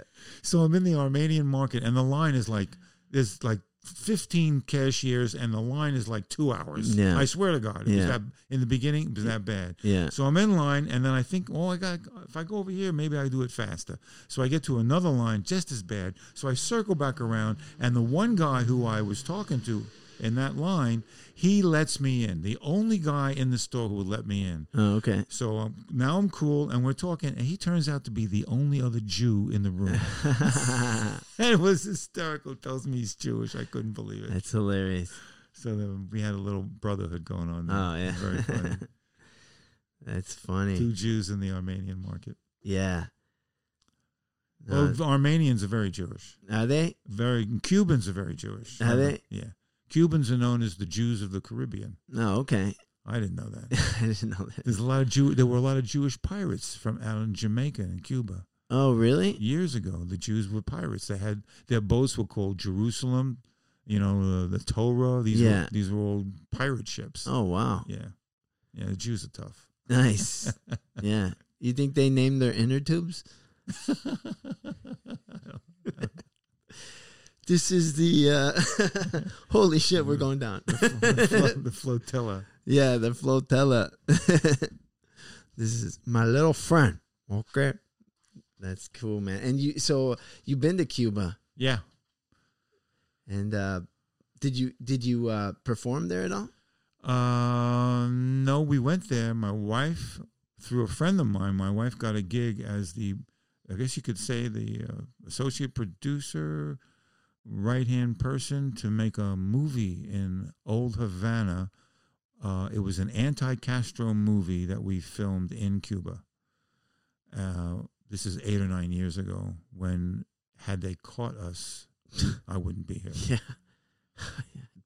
We snuck into Cuba Jesus, and we made this the balls on this guy. we made this movie and it was terrifying Jesus. and i did get to play trumpet in cuba Ah, that's cool. I, I was terrified while i was there Mm. and we were walking around one day in the tourist area and there was a band playing Yeah. cool so we sit and the band goes on a break and they come over to sell their CDs just the way I do when and when I was in my band, sell CDs to the audience.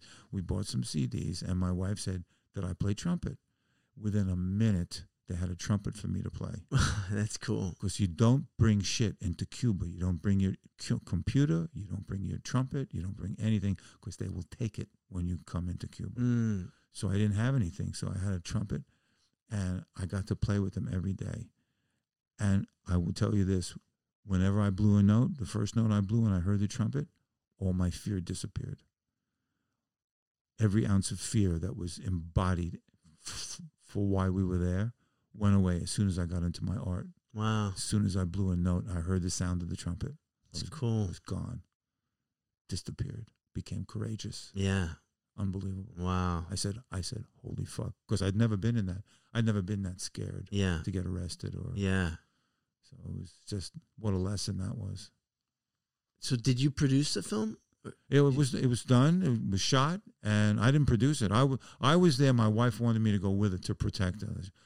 I did, you know. It- She was involved in the film. Oh, yeah, absolutely. She was the translator, the go-to person, the the liaison. She took care of all, all that, all the details of making them making the movie, getting people there, stuff like that. Okay. And it, wow, this is just uh, mind blowing that someone would do an anti-Castro movie in Cuba. It was it I was yeah, it was actually an anti Michael Moore film mm. because Michael Moore went to Cuba Yeah, I and, remember. sa- and said that the healthcare in Cuba is better than the healthcare in the United Is States. that not true? Total, total bullshit. Really? Total bullshit. Oh wow. Yeah, he went to the wrong hospital. Oh wow. He went to the one hospital where the tourists go and the rich Cubans go. Oh. But the general population, nothing. No band-aids, no mercur no no no nothing. really? Nothing. Wow. Cubans are suffering. Jesus. Yeah. So we gave the Cuban doctors, the anti Castro doctors, we gave them cameras hidden in suitcases so they could go into hospitals and film Oh wow. what was going into the what was really going on in the hospitals. Wow. No bedding, no sheets, no nothing. Oh my gosh. And no toilet paper. They don't have at four o'clock in Cuba, there's no toilet paper. They don't have toilet seats in Cuba. Or not only in the hotels.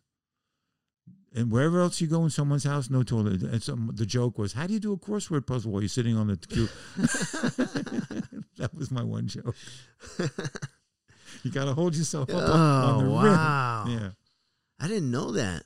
yeah. Well, I didn't know either until we got there. And then Mhm. you find this shit out. Yeah. Went to temple in Cuba. We I did a little performing. There's a there's a temple. Most of the Jews are gone, but there's still like uh, maybe 1,500, uh-huh. 1,500 Jews, maybe a little bit more. Wow. Yeah, it was a great. It was a great trip. Yeah. a scary trip. Yeah. And when we left, they put the they put the film in my luggage. Get out of here. Are you serious? I'm serious. oh I- my god. My wife, we were the last two people to leave. My wife said, "Well, let's put the f- let's put this film in your luggage. You have more room in your luggage." you were the mule. They, they would have killed you, right? If they, if they would have found it. Uh, I think we would have been imprisoned. Yeah. I don't. I don't know that would have killed us. Yeah.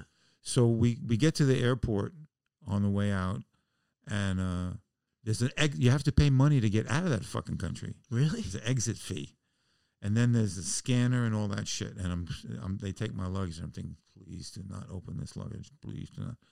And we get across. They didn't find the film. We get we're across. We're on the other side. We're safe. And I'm saying, I'm so glad we're safe. And my wife said to me, Yeah, but David, my my wife's romantic. She says, David, if if they would have found us, they probably would have put us in the prison for couples. And I said, Oh yeah, the prison with candles and curtains, right? Jesus. I think she owes you big time for doing that. Not anymore. It's even. yeah, Yeah, we, we pull each other through. that's cool. And uh did the film come out? Yeah, it Right. came out. It got shown in uh, in Miami. I don't Mhm. think it went any any much further than that. Mhm. It was part of. It was a segment of a larger movie, which was essentially to discredit Michael Moore. Oh, okay. So it was part. It was that part was against Michael Oh, Moore. wow. But we went to Cuba to do it. Do you think Michael Moore uh, was just ignorant on the whole situation, or do you think he knew? Uh, I mean, how do you feel about that? I I can't come. I I like a lot of what he says. Yeah, But I I think he lost it on this one. yeah, This one. that's unfortunate. It's a bad call. Yeah, And even if he knew Yeah. and he did it, it's a bad call. yeah, yeah, It's just yeah, not true. yeah, You know, the Cubans are Cubans are not in a good place. yeah, They're Oh. beautiful people. yeah, Beautiful people. Just wow, yeah. sweet, Just struggling though. sweet. Yeah. I- you know, you know, I'm part of the Cuban community now because my wife's part, Yeah, playing in it a lot, and the Cubans are just the greatest. yeah, Just loving, just totally loving, Yeah. sweet. Love to dance, love to sing. You know, it's phenomenal. Good food. Oh, good food. yeah. You go to Portos. Oh, of course.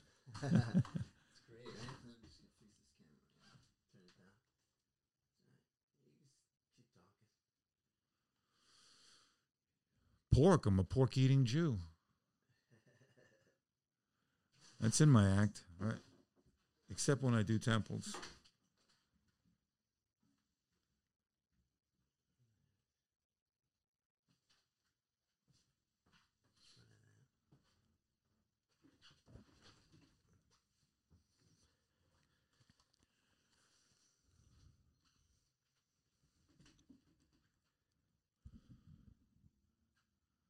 Yeah, that little Cuban lady that owns Porto, she's she's been successful. Yeah, Oh, my God, and she's a sweetheart. I think she died like a, Yeah, a year ago. yeah, she was. Yeah, Yeah, yeah. forgot about that. I mean, s- th- that place. I, I think. Besides In and Out, that's like one of the big busiest places I've I've seen in L.A. Doesn't stop. Doesn't stop. Always a crowd. Yeah, Good. For, always. Yeah. I mean, that that's gotta tell you right there. Um, yeah, and a refugee from Cuba, you know, came here with nothing. yeah. Good, great, amazing story. That is that's a great story. Oh wait,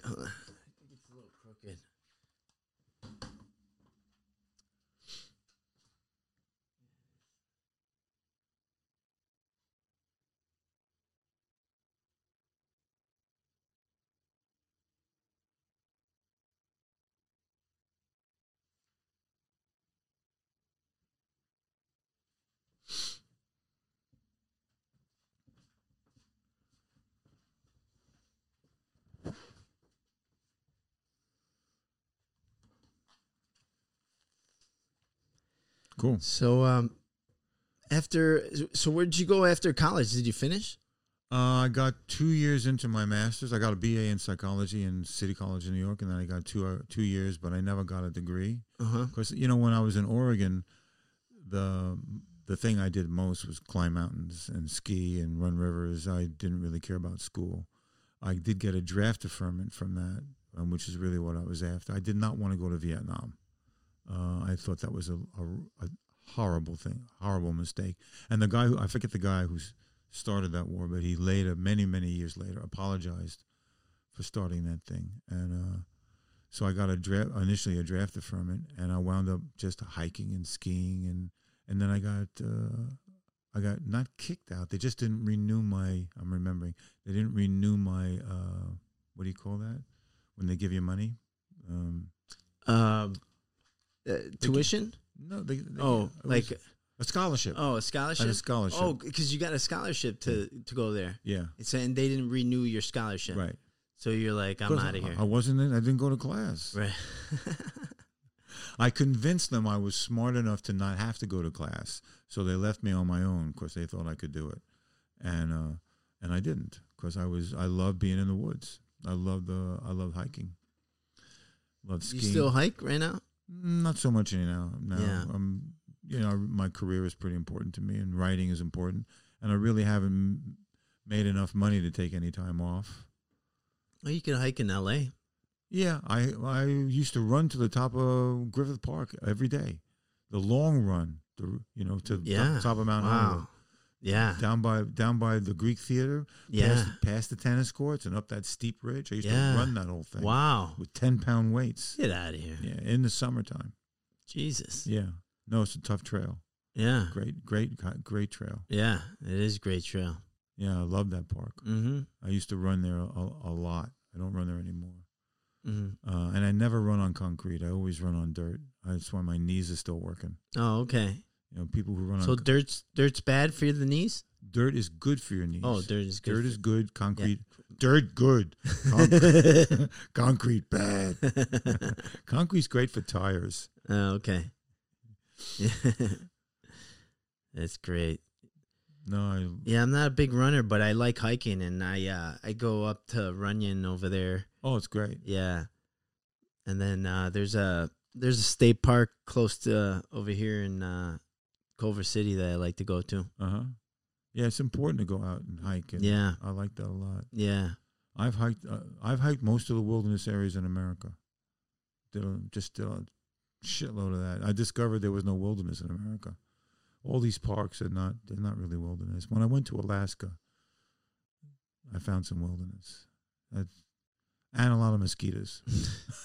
Oh man, I hate mosquitoes. Uh, It's one thing I love about California is like they don't have mosquitoes. uh, not where I live. Really? My house is loaded. We we Re- just we just bought one of those mosquito things, a mosquito light with uh that attracts the mosquitoes, and you, Yeah. And when you, I'm sitting in my office and I'm focused on my work, and all of a sudden, "Rah!"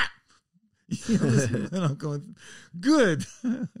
Get that mosquito. Yeah. Oh man, I hate them. Yeah. Have you noticed the ants are really small this this this year? Have you seen any ants? I did, and I. It's funny that you say that. I mean, it's. I just saw some last night They're in the kitchen, They're and they're tiny. tiny. Yeah, I just thought they were like you know new babies or something. No, I noticed it there because they eat my cat's food, and I, my cat my cat's bowl was full of ants, and I looked at them. What the fuck are these little dots running around here? And then I asked a good friend of mine who's a pest control guy. He said, he said, yeah, he noticed it also. So apparently there's something changing. Because when I was in Croatia, I went there to do a gig in Croatia, Yeah. and uh, the ants in Croatia are huge, and Yeah. they have shells like cockroaches.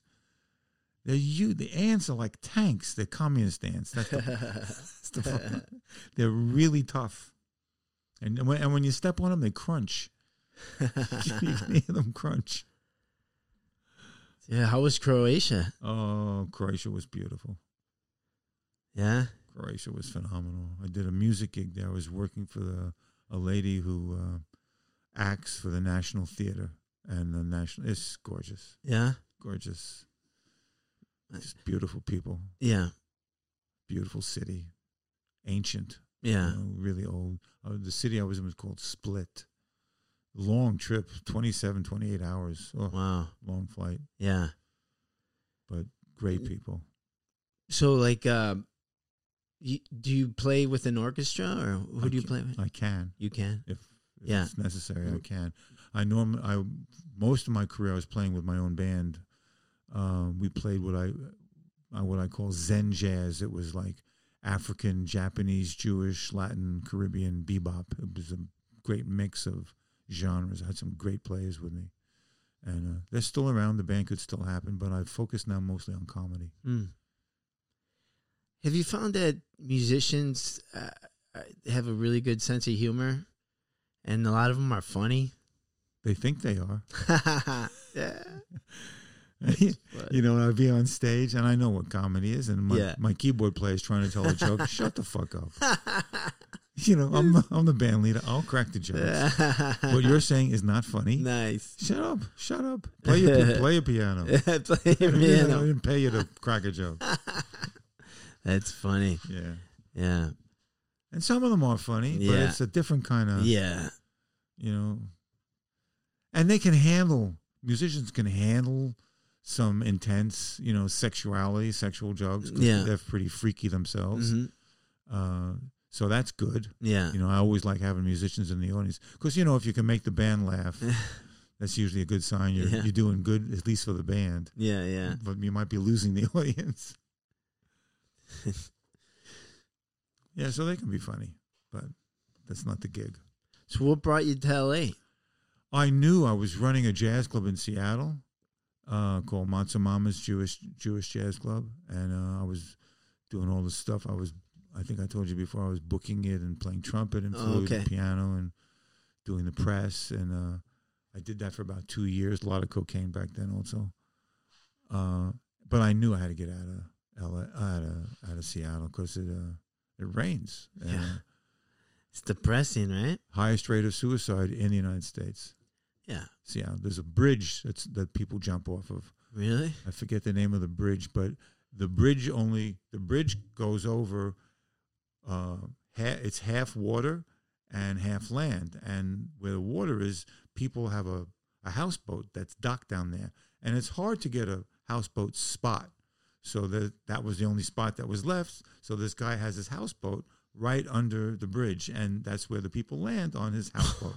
Come on. Are you serious? I'm That- serious. Every now, no, twice, two times a year, somebody plop Oh my god. right, right on his deck, Oh man. and nobody wants to trade with him. You know? wow. yeah, I forget the name of that bridge. Oh God, I wish I could remember the name of it. Uh, I And- forget. I forget. Yeah, so long bridge. Uh, Yeah, no, yeah, goodbye. Good, good riddance. Adios. yeah. Yeah, man. And they have a big substance uh, abuse problem over there too, oh, right? huge. That's why. I mean, I was living there. Yeah. it was. That's what it was. Yeah. a lot of cocaine. I don't know about now. I don't know what's going on Mhm. now. But they also have uh, Cornish uh, Art Institute, a great, great school for arts and dance and music, and they have a lot of great musicians living up there. Um, I was running the jazz club, and a lot, a lot. We had a lot of great nights, just great, and we had some horrible nights. Uh, one night I booked. I heard about a trap. Now this is thirty some odd years ago. Yeah. I heard about a traveling Jewish jazz band from Russia. Now, in Russia, back then, to being being Jewish was not good. Mm-hmm. Being a jazz musician was pretty much outlawed. You know, Wow. they were against jazz because it was too free. Oh, okay. You know, they don't want people to be free. Right. So, being a Jewish jazz band and they're on tour, and I said, I got to book these guys. So I booked them. Never heard them. I just booked them. And I started to do the press for it, and all the Jews in Seattle were going to come to this gig. It was going to be packed night. Uh huh. And uh, finally, the band shows up, and they stink. They are, Really? they are terrible. That's hilarious. they are just terrible. You're like, I got to pay these guys. No, it didn't matter though. The place was packed. Everybody was happy. The owner sold a lot of matzo ball soup and and pastrami, and everybody was happy. It was a, it was a great Jewish night, but the music was bad. Oh. In the end, who cares? It was a fun night. So I ran that for about two years, and then I realized I had to get out of. I had to get out of. Yeah, I came to LA. I came to LA with twenty five dollars, no car, uh, no driver's license because I had, I had, was still on drugs, uh, no ID, nothing, and I knew one person, and I I moved in with her in uh, Vermont and Fountain in that area, Yeah. and that's where I could see Griffith Park, and I saw that beautiful Frank Lloyd Wright house Mm, that's up on the top, yeah. and I said, "Oh my God, I just love this," and I started hiking in Griffith Park, and and it's right across from there's a a Sikh temple over there Mm, that uh, was f- I I went to services there because I really love going to different kinds of services and seeing what people are doing and yeah. how they pray. And the one thing I noticed was uh, they had a great ritual in the Sikh temple where they would just kind of go nuts at one moment when the when the head guys everybody go nuts and everybody went nuts and then after they went nuts that's when he collected the money and I said, "That's that's smart. Everybody's mind is open and they feel free and liberated. That's the best time to ask for money." nah, yeah, it's true. It was great. It's, yeah. Most religious leaders know the best time to ask for money is after the band plays. It's entertainment. oh, nice. So I moved in there. Uh, that's quite a few years ago, and uh, lived there for a while. I got a I got did some jobs. Uh, the natural fudge, right? You probably went around then. The natural, you know, Stephen Allen Green by any chance? Uh, the actor? Uh, he's a comic. Oh, Stephen Allen Green is a comic. He used to run an open mic night at the Natural Fudge restaurant. it sounds familiar. yeah, Yeah. he's still around. Uh, he did a lot of work at the comedy store for a long time, and he's a great writer. Uh, but I started performing and started doing comedy and playing music. It- Were you clean at this time when you started comedy? no, definitely not. I wasn't clean my first few years in L.A. because I the person I moved in with, her brother was a dealer. Oh, was one of the reasons I moved in with her. I had a good connection. Close by. Yeah. Oh, he lived in uh, down by uh, Disneyland somewhere down in that area, but we go get our drugs. No, I was still stoned. So it is the happiest place on earth. Yeah. uh, wow. And uh, so you got clean in L.A. I stopped using in LA and then I didn't know about AA or NA or any of that stuff, so I just quit on my own because I was dying. And uh and then years and years later, so I was dry for a long time, and then years and years later, I discovered, of course, the problem with addiction is not necessarily the cocaine or the it's the thinking, Mm. and, and my thinking was really bad. Mm. Um, I was very antisocial. I was terrified. I was very judgmental. I was antisocial. As, Mm. as much as a humanitarian as I am, and no matter how much love I had in my heart, Yeah. I wasn't able to express it Mm. because I was so self-loathing and so terrified and so ambitious. Yeah. So all those things dealt me a real severe blow to my ability to function with people. I could never talk to you like this uh, back then. I wouldn't even be. I wouldn't be here. Mm. I would- Wow. It would never would. We. I couldn't have. I wouldn't know how to have a relationship with you. Mm. Uh, so. Um, so after 17 years of not doing any drugs on my own, my brain was about to kill me again. I mean, it was really bad shape. And a friend of mine who had a lot of years in AA invited me to give her a birthday cake at a AA meeting. And I went to the meeting and I heard people talking and they were laughing at the things that I thought in my brain that were horrible. And I asked her if I could go to meetings too. She said, Well, did you ever use or drink? I said, Yeah, I think so. So she said, Yeah. So I started going to meetings and it saved my life. Oh wow. Saved my life. Wow. Saved my life. And you still go to meetings. Oh, absolutely. Mm. And I volunteer. I do all, a lot of my gigs. I do a lot of NA gigs, uh, NA conventions and AA conventions. Yeah. It's a it's a circuit, and it's phenomenal. Great audience, the best audience ever. Yeah. well, you know that. Yeah. Yeah. Yeah. I think. Uh, didn't I? Perry, Yeah. Oh, Perry did it. Perry booked both of us Right. for AA gig. Yeah. Yeah. Yeah. Uh, that one by Denny's. That place. Uh, oh, that, oh, maybe that's that, that's uh, they're uh, recovering uh, criminals. Oh, that one. Yeah. yeah, yeah. The house. Uh, Yeah, the Dosey doesn't it start with a D? yeah, D. It, Yeah. it, that, that does. Yeah, the, house or whatever. yeah. But yeah, um, But I knew you before that. Right. I knew you from Yeah, Haha before right. that. No, and I yeah, I know. I, I, I back in the haha days, we're talking like 2007, 2006 maybe. Yeah. Um, but uh, yeah, i- i- back then. Uh, but yeah, no, I, I I knew you did these uh, recovery shows, Yeah. and uh, yeah, and they are the best audiences, and they're they're Yep. they're phenomenal, man. Yeah, The health really good, and uh, yeah, they got a great sense of humor. love to laugh. Yeah, They're clean. They love to Mm. laugh. Love to work. Mm. Responsible. yeah, And uh, it's great. yeah, Great. yeah. It's it's it's awesome. And those those conventions are all over the country, all over Canada. I mean. I've been to Canada. I've been to Toronto many times to do NA conventions and up there, and uh, Edmonton and Calgary. Those are all great places to do NA. And Vancouver, hmm a lot great, great. Washington, Yeah. everywhere. Yeah.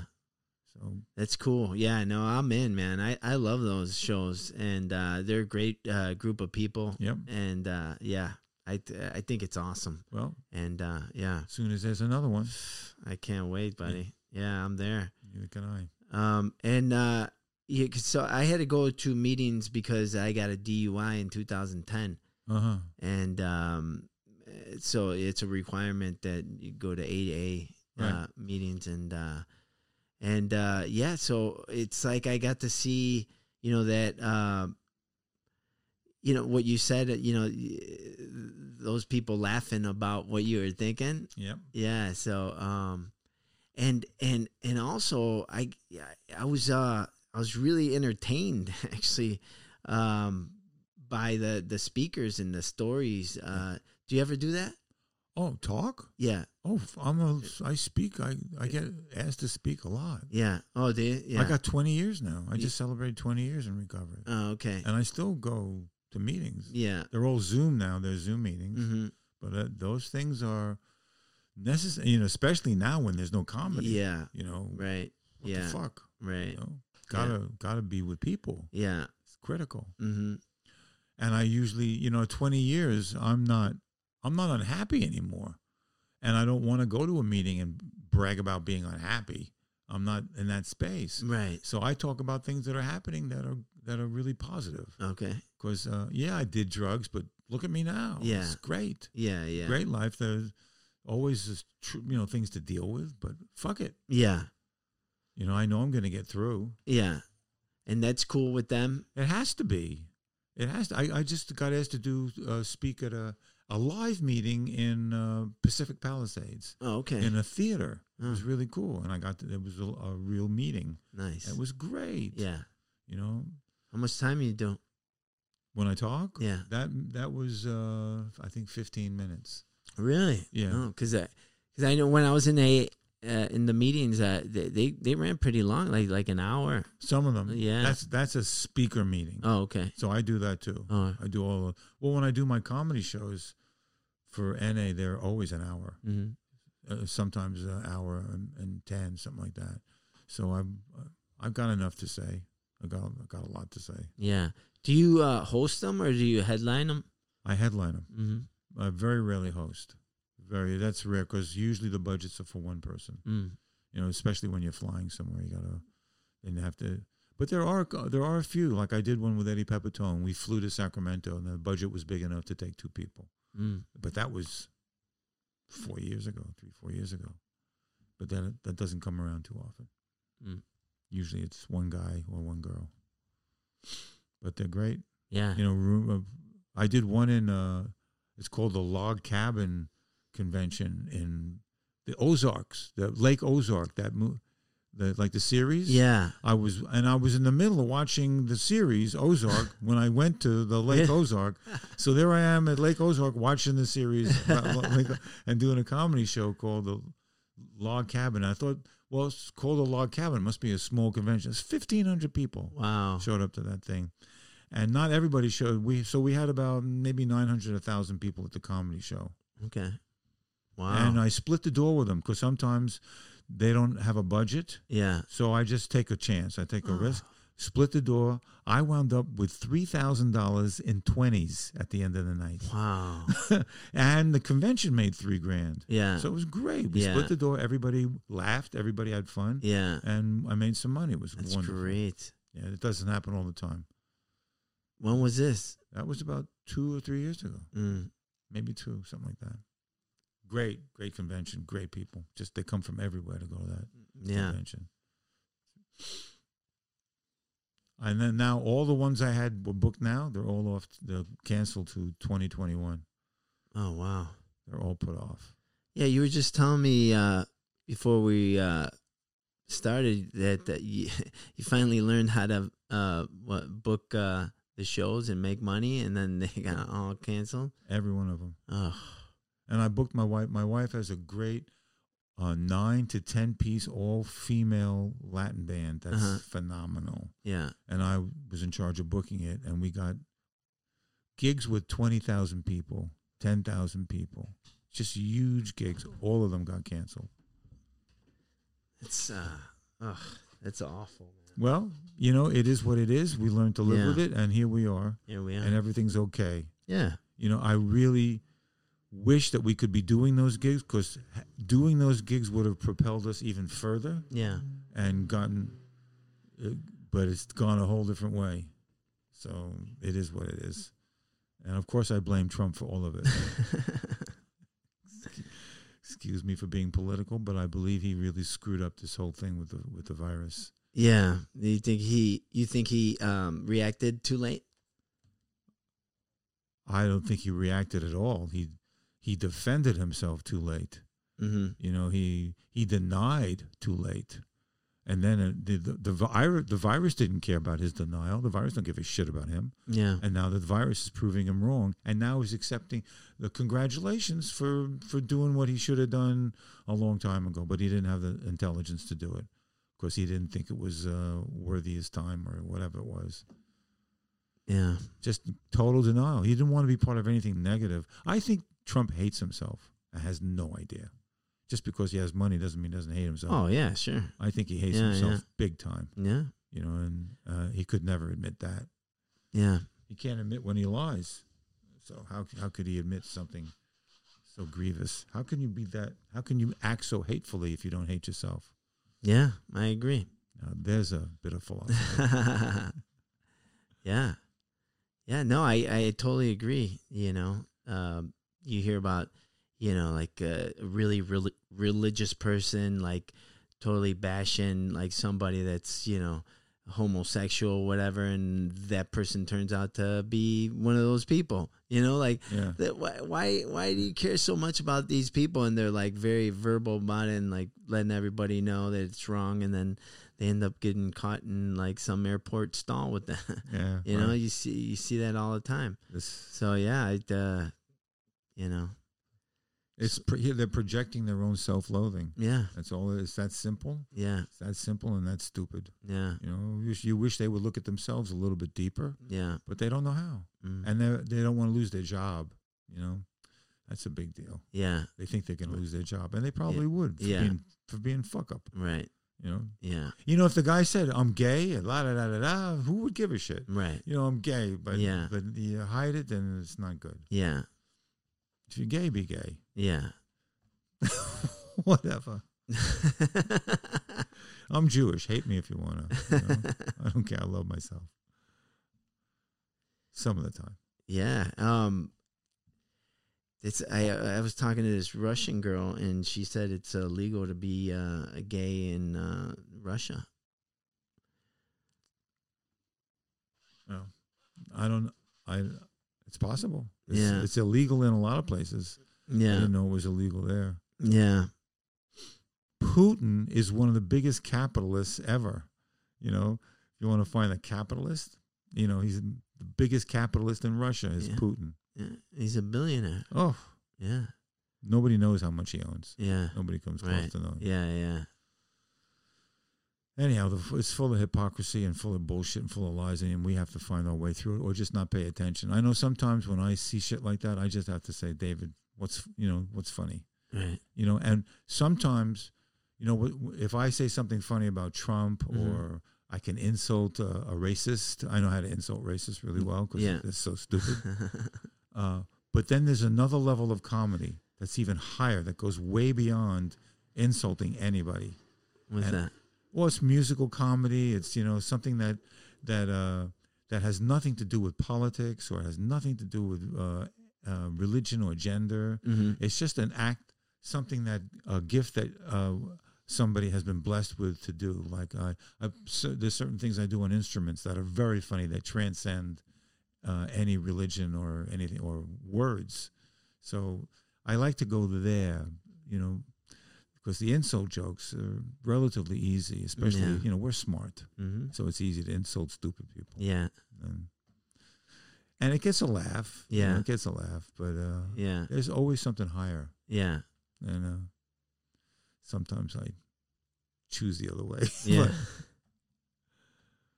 but, you know, philosophy. You know, philosophical jokes. Yeah. You know, like the real I, I you know the religion I invented was Zen Judaism. That's a you know so everything is sacred and everything is marketable. To a lot of people, that's uh, that's very funny. hmm Some people they don't get that joke at all. Yeah. Um, and some Jews hate me for saying that. Yeah. They they don't want me identifying Judaism with market marketability, you know, Mm. because that's the stereotype Oh, okay. of Jews. Yeah. Jews should just be happy they're good at marketing. They should just, It's great. Have, have you ever had uh, one of those uh, gigs in uh, recovery that didn't go so well? uh, only because it was my fault. Mm. Uh, I did a gig with uh, you know Willis Turner. Yeah. Yeah, I love He's Willis. great. I love Willis. Yeah, And yeah. we flew to uh, uh, the the Atlantic Ocean. We did a gig, and it's a big convention, huge. And the show was late at night. NA convention, 10, 10 11 o'clock at night. Yeah. And just before I go on stage, the person who booked me said, "It's got to be a clean show. You have to be clean." right before, before you I get on said- that stage. Are you fucking kidding me? This is like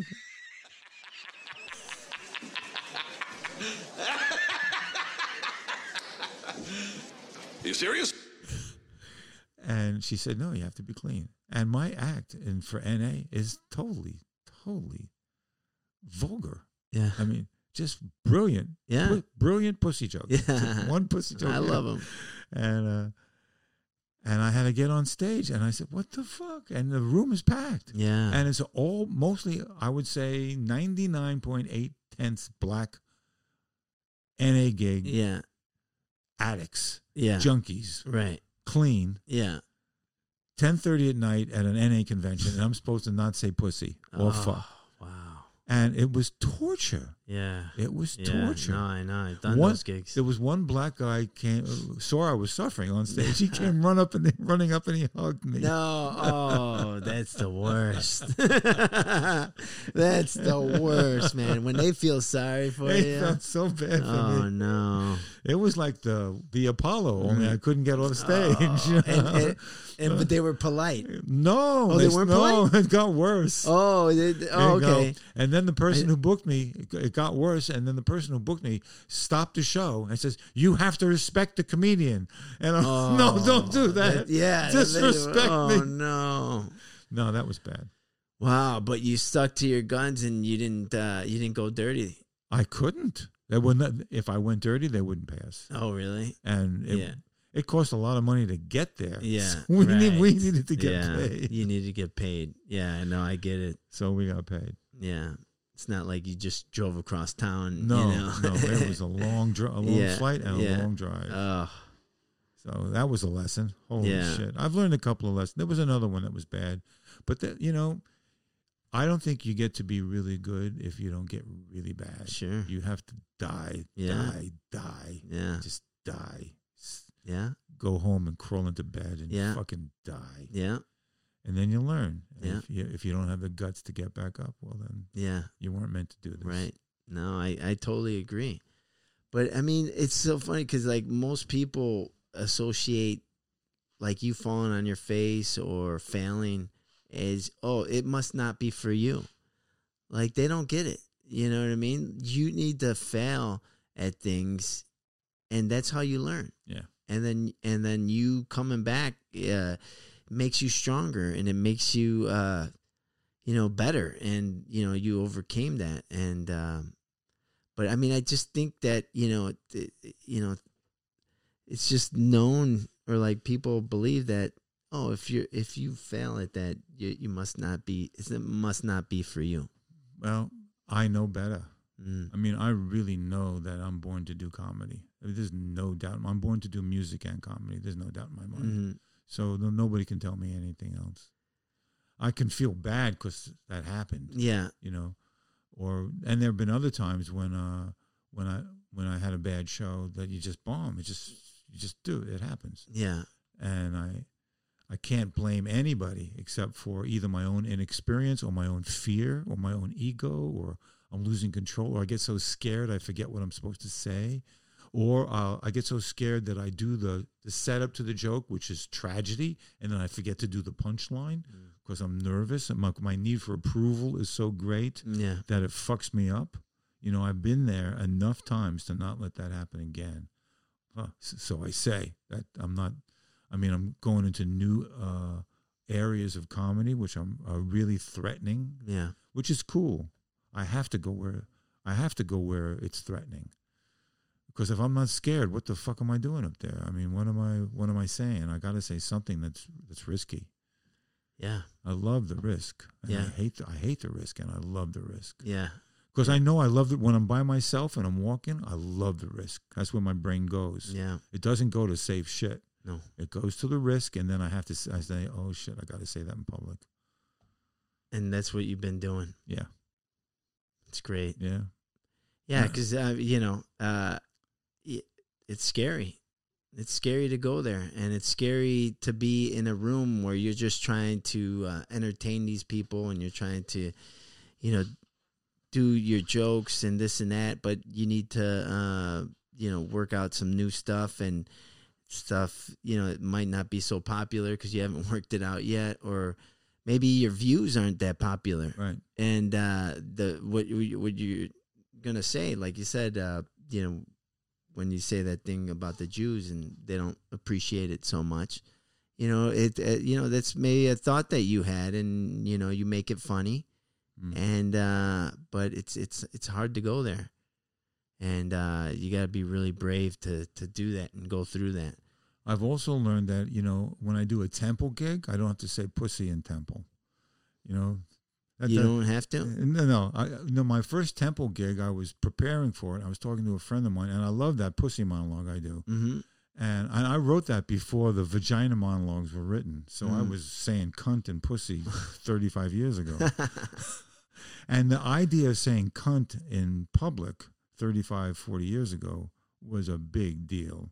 And it scared the shit out of me. And then I finally had the guts to do it, and it paid off. Mm. You know, but of course, some people didn't like it, but that's okay too. Yeah. But when I do a temple gig, you can't say you can't say pork in temple. Oh wow. You know, you got I got to be yeah. if I want to do those gigs, what's the point in my saying pork when I know people are going to be offended? Yeah. I don't need to do that. Yeah. You know, they're probably eating pork too, or at least bacon. it's funny. No, it's a great life though. I mean, to take those risks, what else is there?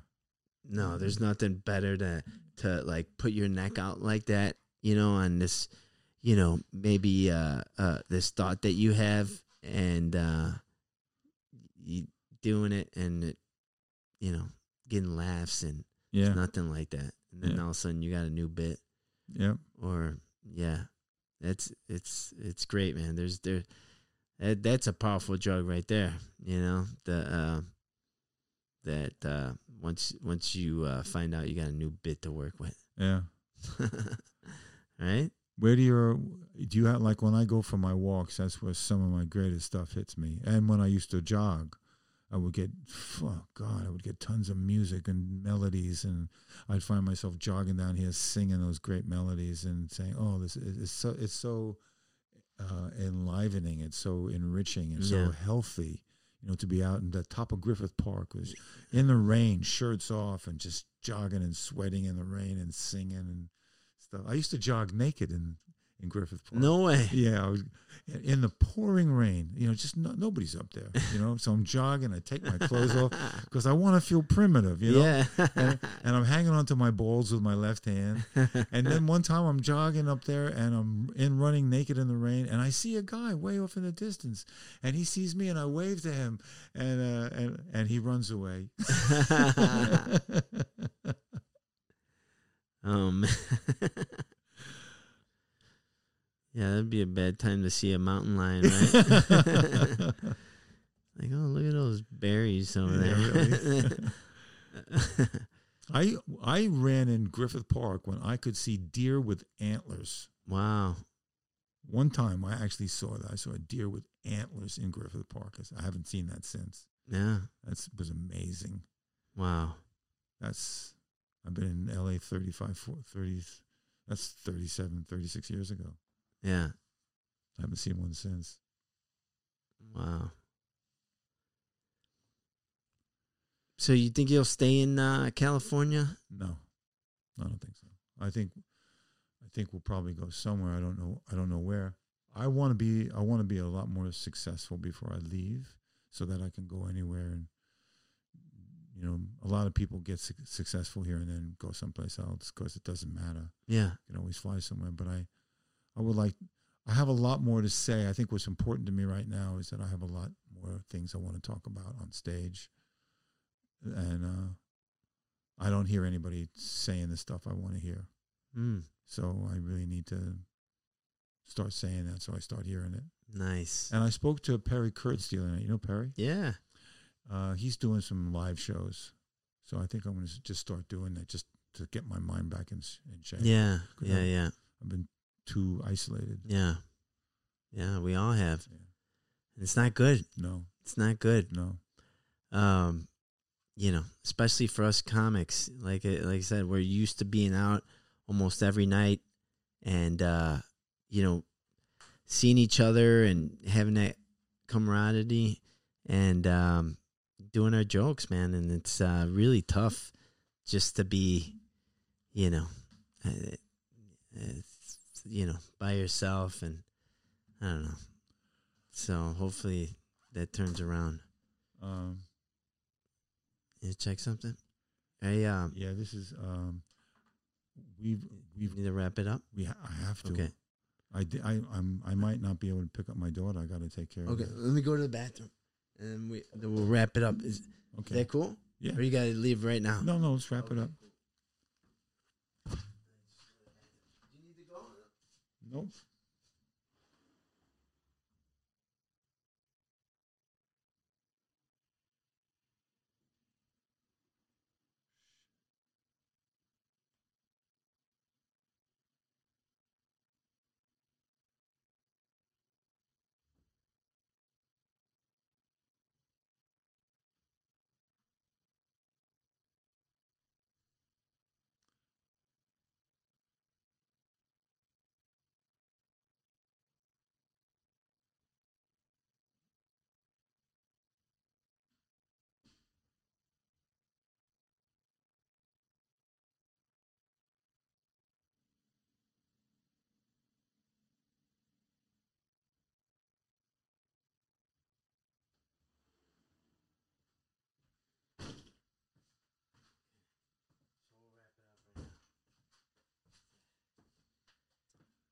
I'm gonna make arrangements for my daughter to go someplace else.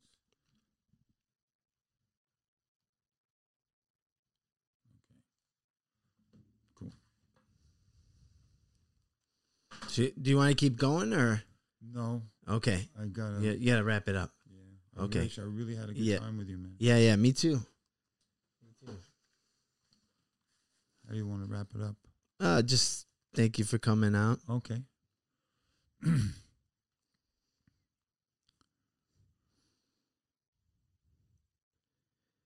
Just gotta um get this one recording again.